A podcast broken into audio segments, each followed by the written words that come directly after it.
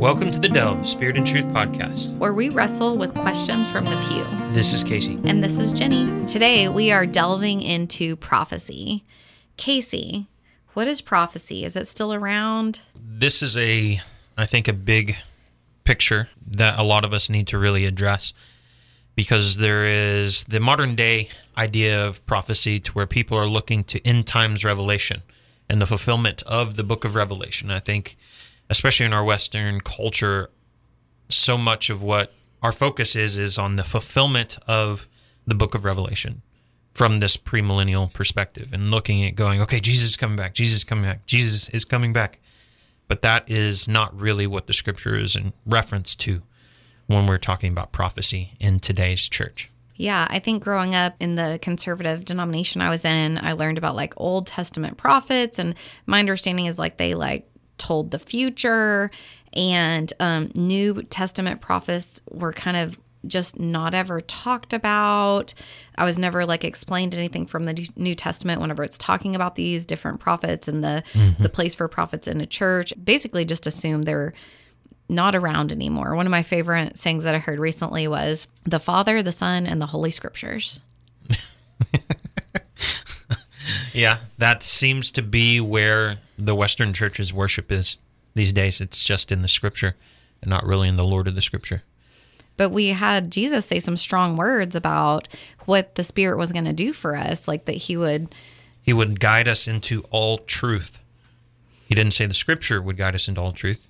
And now a lot of people will say, "Oh, wow, you just you just said the scripture is not perfect and pure." No, absolutely it is. It's the revealed word by the author, the Holy Spirit.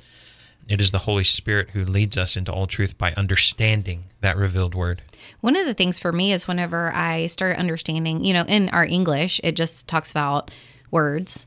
But in the Greek, there's actually a word logos, which is the original Greek for the written word of God. And then there was rhema, which is the word of God that's the spoken or the breathed word of God. And so I just thought every time I was talking about the word of God, I was talking about scripture, scripture, scripture. And I realized that there is actually a distinction b- between reading scripture and between hearing from God. Well, what we see as the logos is the written down rhema. Yeah. Because the rhema was revealed first, right? Other than the, the scripture being written down on the tablets, the Ten Commandments. But what we're looking at in regards to prophecy is we need to take a comprehensive view of the Old Testament and the New Testament to understand what prophecy actually is and what it reveals and what it is about. I think so often today we, especially with more conservative backgrounds and more of a cessationist view, that this idea of prophet is something that is antiquated, is something that went away with the times of the apostles or went away with the times of Jesus. Uh, and you look at Jesus made a, a strong distinction that the greatest prophet of the Old Testament was John the Baptizer. And you go, okay, well, does that mean that's the end of prophets? Well, no, he didn't say that. He said of that dispensation right of the old testament of the Old Testament. And now I'm not saying that I'm a dispensationalist, but there are truths to dispensationalism what's dispensationalism that things take place in different periods of time, a dispensation of time, and that God worked in specific ways during specific periods of time. now do you think that sometimes people attribute different things to different dispensations and haven't maybe dispersed out the things that are currently still in our dispensation what am i trying to say? Like basically like people say like this only belonged in this time period. Right. So there there is this picture in dispensationalism which is really carried over into a lot of cessationist doctrine in that oh so the Holy Spirit moved on prophets during this period of time but no longer in this period of time. So it ended and was only located to that dispensation. You know, my favorite thing is to reading reading the stories about Augustine and Calvin and their moms and them hearing from God, them getting words of knowledge. And I'm just like, where are all my Calvinists at? Why aren't they reading these accounts of their, you know, highly held up forefathers that they Right. look to that literally operated in words of knowledge and healing. Oh, they saw miracles. They saw healing. They saw um, demons cast out. They they experience the supernatural, But we're kind of getting a little bit of ahead of ourselves. But that is a, a picture of the fact that experientially the gifts of the Spirit never ceased. Now, I want to look at a very scriptural view and really kind of go on a journey of where we came from because we grew up in a very conservative background. I grew up in a church that is explicitly cessationist. And I grew up in a church where it just wasn't really talked about. Right. Either way. And I will say that in my upbringing, it wasn't discussed. Now, looking back, I know that, and they still are, very cessationist and thinks that all of those things in regards to the Holy Spirit. Remind me again what cessationist means. Cessationism means the gifts of the Spirit, the miraculous sign gifts of the Spirit have ceased. They have stopped. They no longer exist. And the opposite of that would be continuationism. That is the theological term used by most charismatics of what we believe that things actually still continued today. And there's scriptural evidence for that. Yes, I would say there's a lot of scriptural evidence, but I, I kind of want to give this comprehensive picture of where I came from because there is so much of my upbringing that that bled into how I interpreted scripture because of the bias of cessationism. There was kind of a a negligence or an ignoring of certain scriptures and certain passages. And I just kind of disregarded those things. And so when I would read passages about prophets in the New Testament, I was just really confused. I was kind of confounded like, what are you talking about? There were prophets in the New Testament that you look at Judas and Silas in Acts chapter 15, verse 32, that they were prophets and they prophesied. And you look at those different examples in the book of Acts of prophets continuing after Jesus' death, burial, and resurrection, after the giving of the Holy Spirit in Acts chapter 2. It made me struggle with this cessationist standpoint because I was confronted with a fundamental truth that the Word of God is pure, perfect, and without error. And if that is true, which it is, then this doctrine that I have kind of just grown up with, this idea of those things stopped was challenged.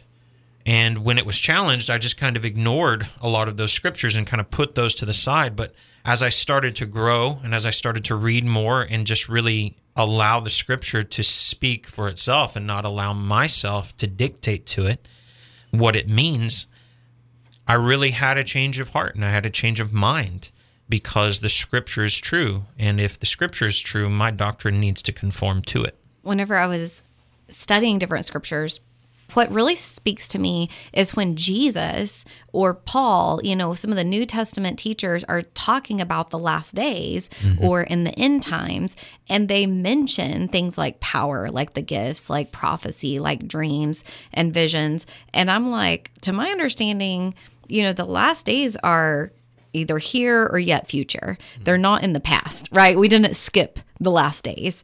And so it would definitely be after the canonization of scripture.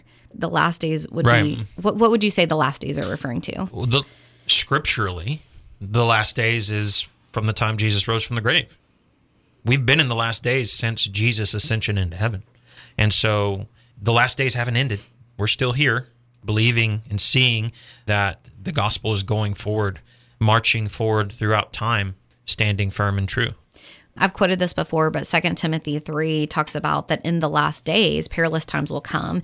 And talks about how men are going to be, that they're going to be lovers of selves and of money, that they're going to be proud, blasphemous, disobedience to parents, unthankful, unholy, unloving, unforgiving, slanderers, without self control, brutal, despisers of good traitors, headstrong, haughty, lovers of pleasure rather than lovers of God.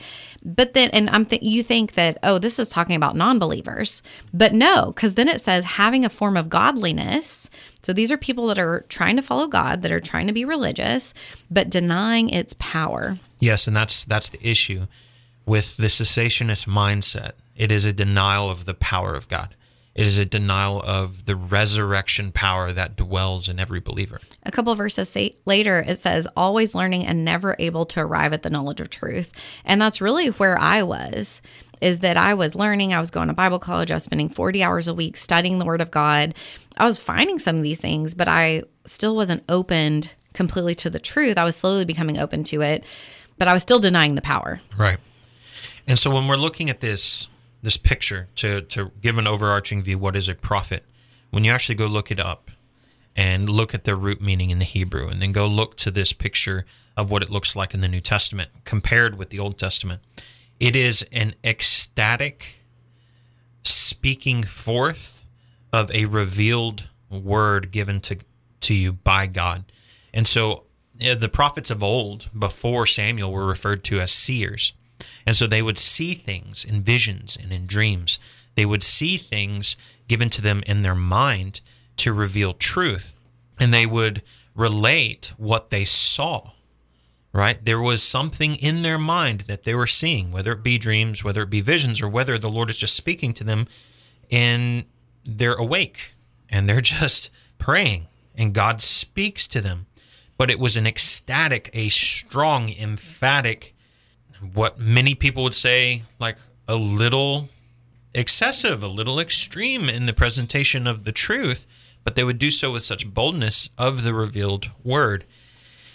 And when we're looking at this picture of prophecy from a New Testament perspective, which is the same as the Old Testament, I don't think they're different, in my opinion, that it is truly a forthtelling. You're telling of things yet to come, oftentimes, but also this picture of God revealing truth of what he wants his people to do in response to the truth, whether that be good, whether that be bad.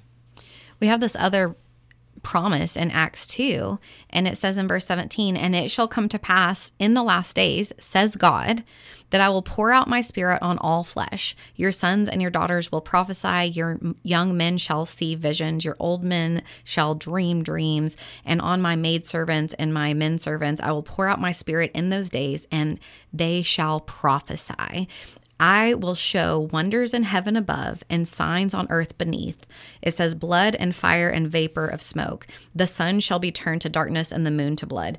That hasn't happened yet. The sun hasn't been turned to darkness mm-hmm. and the moon hasn't been turned to blood. And so, you know, if the last days started with Jesus' resurrection and we haven't gotten to this moon and sun thing yet, then it seems to me in context that Jesus is saying people will prophesy Yes, and I would I would say that's very much in eschatology, the study of end times, a premillennial position. Those things have not yet come to pass. Now, there are a lot of Christians that disagree with that, and they think it has already happened. Well, I don't see a blood moon. Yeah, I don't see the sun being darkened. So that's yes. just me. Um, and so that's another discussion, but that that is a, a picture of these things we, we see that are going to transpire. But I want to look at that picture in Acts chapter 2 because you can't take that into consideration with what the Lord has desired to do and what he had promised he would do. So in Acts chapter 2, 16 to 18, Jenny started in verse 17. This is a picture of a promise yet fulfilled that was fulfilled in Acts, but it was a promise made in Joel chapter 2. Joel chapter 2, verses 28 to 29. And it shall come to pass afterward, I will pour out my spirit upon all flesh, and your sons and your daughters shall prophesy your old men shall dream dreams, your young men shall see visions, and also upon the servants and upon the handmaids in those days will I pour out my spirit. And that is a direct quotation as a fulfillment at the giving of the Holy Spirit in the book of Acts in the upper room at the consummation of the church. That that was a fulfillment of what was promised in Joel chapter 2. And what is interesting is that's always been in the heart of God. He's always wanted to do that. He's always desired to do that. We see in the Old Testament that there were select people that received the gift um, and the role of prophet. And then there were people who did not even have the role of prophet who did prophesy. And so there's a distinction there that I do want to make here in a moment. But to reveal to you that there is this picture of a desire of God, I want to read just a quick verse in Numbers 11 29. And Moses said unto him, envy you for my sake? Would God that all the Lord's people were prophets and that the Lord would put his spirit upon them. And this goes back to that picture of the 70 elders of Israel. The Lord would divide his spirit that he had placed upon Moses, that he would divide the spirit upon these 70 elders to help rule, to help reign um, over the people of Israel, to deal out judicious judgment. And all of those men prophesied. And it was such a beautiful picture. It's not that, okay, they get a part of the Holy Spirit. No, he divided himself as he does amongst believers today with empowerment. You know, when we were going to Bible college and we realized the importance of context, you know, you could take anyone's speech and you could pull lines out of context and make it say what you want. We started realizing how important it was to look at entire passages of scripture, entire um, chapters and books, and not just look at verses. And some of the things I realized, one of them was here in 1 Corinthians 12, that it talks about like we're different members of the body and that there's a foot and there's a hand and we're all used for different parts. And we've all heard that preached, right? We've all heard that talked about. And and we've heard that applied to today. But I didn't realize that in context, right before that, he talks about those different parts. In verse 8, it says, For one is given the word of wisdom through the Spirit, and to another the word of knowledge through the same Spirit, and to another the word of faith of to the same spirit and to another gift of healings by the same spirit another the working of miracles to another prophecy to another discerning of spirits and different kinds of tongues and interpretation of tongues and so he's equating these different giftings to being different parts of the body and then after that section of scripture, he's talking about these different offices apostle, prophet, pastor, teacher, evangelist. And so it's interesting because many times when I've heard that preach, I've never heard it apply to the gifts, nor have I uh, heard it applied to the different offices mentioned in that same section of scripture. Right. There's a there's a strong distinction that he's making. I have a whole sermon series on that and the picture that we see is there is this gifting that the Lord gives and can distribute as the Spirit wills to any believer. That's the sign gifts, so to speak, the empowerment gifts from verses 8 to 9. And just to clarify this picture of verses 8 through 10, that this is referring to the manifestation, impartation of gifts, not so much as role within the body, but giftings that the Holy Spirit can distribute to any believer as he sees fit. And when you look at the latter portion of 1 Corinthians 12, um, is, is a beautiful picture of this distinction of offices, distinction of roles. And that's the whole point of this entire picture um, that he lays out in this imagery that he gives of the body. Which would go back to what you were saying about Moses and the Lord's always had a desire to distribute the Spirit among the people. Absolutely. Yeah.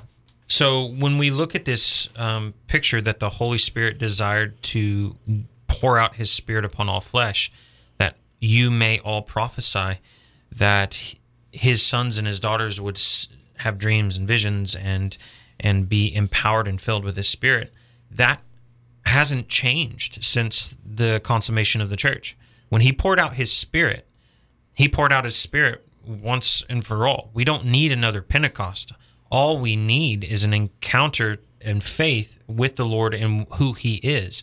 And once we believe, you can either be baptized with the Spirit upon conversion or subsequently afterwards. It doesn't really change the reality of the Holy Spirit desires, once he is given, to bubble up, to pour out forth the gifts that he has wanted to distribute from the foundation of the earth. One of the places where we have a lot of listings about what exactly prophecy is is 1 Corinthians 14.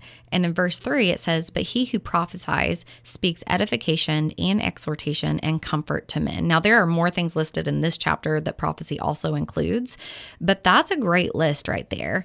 And so it's saying that what's the whole point? Because I think for me, I always just thought it was future telling. You know what I mean?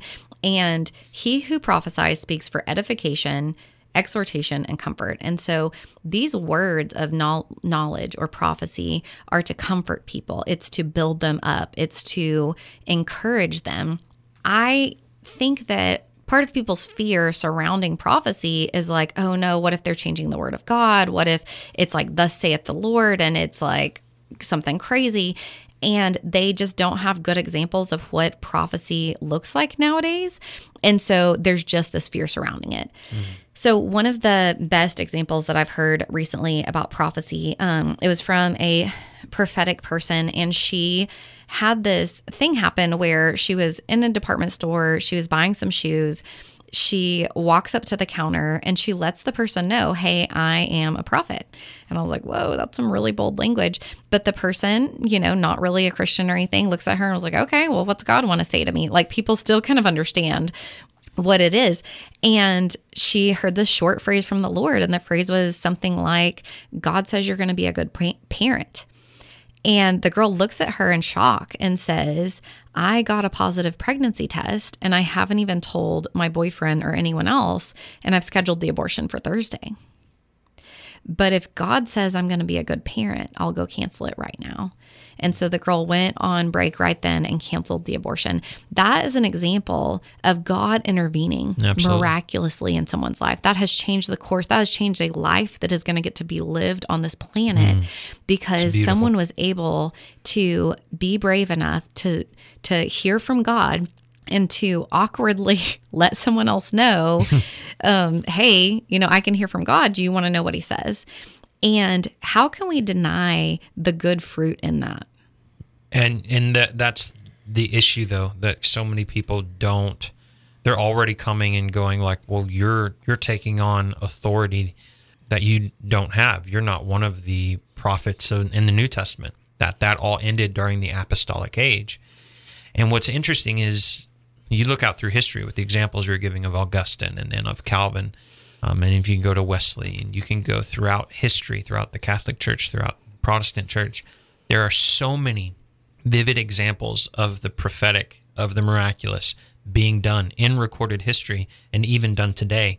And the problem that I see here in the West is that we attribute the faults of some and make a blanket assumption of all truth. What what does the Lord say? Hey, judge and discern who are false apostles.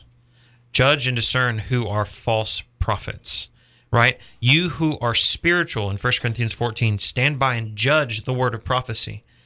And so it's not saying that there won't ever be fakes out there. It's saying, no, you who are spiritual, discern who the fakes are and what is the judge and plumb line of truth. It is the word of God. Right. Yeah. But not just the word, but intimately knowing him. I've used the example before of um, money. You know, there's fake, there's forged money out there. There's fraudulent money, but how ridiculous would it be for us to be like, I'm, I don't do cash. I, I absolutely don't do cash because there's fake money out there. Actually, recently I received a fake $1 bill. And when they handed it to me, I immediately felt different than the other dollar bills. And I was like, is this fake? And I like had to take it home and I was like, Casey, feel this. And he immediately affirmed, yeah, that's that's fake. But because we're intimately acquainted with the real thing. We're so familiar with right. it. It is so easy to spot a fake. We don't have to fear being duped or deceived if we know the real thing. Right. And that's what we are constantly encouraged to do in the New Testament to have an intimate understanding of who God is and his character and his nature. And that's going to be first and foremost by knowing the Word of God, first and foremost being acquainted with the scriptures, having that sown to our heart, but knowing that the Holy Spirit, He guides us in all truth. He is the one who leads us and helps us discern the fake from the real. Another example I have is I heard from a friend of mine, and she was saying that she heard the story of this man, and he was just begging the Lord, like, Lord, I want to be used by you. I want to be used by you, and I'll do whatever you ask. And so the Lord told him, Go into this gas station and do a headstand. And, you know, if you've read the Old Testament, some of the things God has told the prophets to do, it's usually weird stuff. It's a little awkward. Usually it's not comfortable or easy or like this makes total sense. Many times it's like, I have no idea why you'd want me to do that. That's so silly. And um, and I think that's part of the struggle nowadays when we do hear from the Lord is that we immediately want to invalidate him and be like, no, that doesn't make sense. I can't see where that's going. And so that must mm-hmm. not be mm-hmm. God. But this person had the bravery to do it. And when they did it, a girl comes busting out of the back room crying. And she says, I told God that today I was going to commit suicide after work, but that if he was real, to have someone come in and do a headstand. And she saw on the cameras out front someone come in and do a headstand. So she, in that moment, recognized that God was real. Mm. And that he knows her and that he cares about her. And, and what we fail to realize is that is a huge impetus and point of why the prophetic is so important. If you look at all of the scriptures, God is using man to do his will. I can't think of any examples where God just does stuff and doesn't involve man in in the scriptures.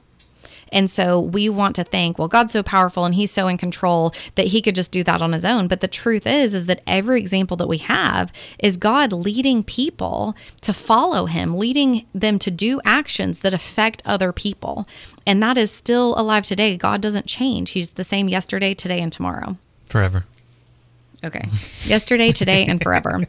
So one of the the ways that I've really embraced this is understanding that when we pray to God that we don't just need to give him a list of what's wrong, but we need to be willing to receive from him instructions and solutions and then partner with him in those instructions and solutions. I'll give you an example. The other day I was praying with a couple at church. We have a prayer time, and they were having some hard times with a closing on their house. They were losing where they were currently living, where the house they were buying had got pushed back and wasn't going to close on time. They didn't have any place to put their stuff. It was really kind of a predicament. And so they were explaining to me how terrible this predicament was. And I stopped them and I said, You know what? I believe in partnering with God for prophetic solutions exactly what is the best case scenario. And they said that somehow the the house would close tomorrow and we can move into it. I was like that's what we're praying for. So in the name of jesus i just partnered with god and i just prayed that that would happen that that was going to go through. I declared that god was making a way and that he heard their prayers and that he cared. And they i didn't see him the next week at church. And then the next week they were there and she's like, Hey, by the way, late on Monday night, we got a phone call that it was going to close that day. And so it was so cool because we went from this like place of fear and not knowing to actually partnering with God in the solution and seeing it done. And that's just a picture of, of God gives good gifts to his children, that he cares about his children, how, how much that when we pray and petition the Lord, that he is going to truly come through because he cares. And it's not as if we're praying and, and bending God's will, bending his arm, bending his ear. We don't do that. We're partnering with his nature. We're partnering with what the word says about him. We're declaring truth and we're just trusting that he is faithful. When we look at this picture of the prophetic, it is a forthtelling of revelation and it is revelatory. And that right there scares a lot of people because they don't understand what prophet means. They don't understand the role of a prophet. What you find in the New Testament, and this is where I think the big distinction needs to be made. Most of the prophets did not give the inspired scripture. They didn't. When we're talking about the New Testament. In the Old Testament, that's a lot of the inspired scripture. When we're looking to the New Testament as well, it wasn't the apostles that gave us all of the inspired scripture. There were a lot of people who were just believers, who we have as being authors of several of the books of the New Testament. And so I think it is a false assumption on our part to say, oh, this revelation is going to alter scripture. The role of a prophet is not to be in contradiction to scripture. The role of a prophet is to come into alignment and agreement, declaring that the scripture is true and that we need to go back to that truth. Go back to the true nature of God. Go back to the truth of the word of God. And there are a lot of prophetic warnings of, hey, if you go here, and like Agabus did to Paul, hey, you're going to be chained up. You're going to be carried away by people to a place you don't want to go. And so when we're talking about revelation, it is not just, okay, that's inspired new scripture. A lot of modern understanding is like, oh, that's going to bring about heresy, like like Mormonism or Jehovah's Witness. Like, no, no, no, we're not altering, we're not adding to Scripture. We're speaking for things that are true already to the character and nature of God. And we're we, not seeking to change it through revelation. And we need to filter it through a lens of Scripture to confirm that it is true. Absolutely. We have to have a filter to be able to discern that. So 1 Corinthians 12 through 14 was huge in my understanding of like, wow, these things didn't go away. These things still exist. When I'm just looking at a scriptural picture, when I'm reading in the book of Acts and I see all of these prophets referred to, that I'm going, well, I thought prophets ended in the Old Testament with John the Baptizer. Well, who are these guys? Where did they come from? And I start to go, well, I thought this was supposed to end, and then it didn't. I see that it didn't. And then you have Paul's encouragement that there are still roles and offices of prophet today. And he refers to it in Ephesians 4 11. And he gave some apostles, some prophets, some evangelists, some pastors, and teachers. You know, the Western church has complete comfort with the latter three evangelist, pastor, and teacher. We're like, yeah, that is great. That's normal. God obviously gave us pastors, teachers, and evangelists. But we like to edit out those first two. We like to edit the first two. And I did too. I did for a long time. I was like, eh, no, that ended. But if you look at that context, he's not saying Scripture. those ended. Right. A lot of people equate apostles and prophets to scripture. And they're like, well, that those first two are scripture. And then the last three are offices. But that's not what it's saying. Exactly. It's not saying that, oh, this was a dispensation of time that they existed. What does he say? They're all five used in the same exact context as roles within the body of Christ. You really have to do some twisting to change what it's actually saying. Absolutely.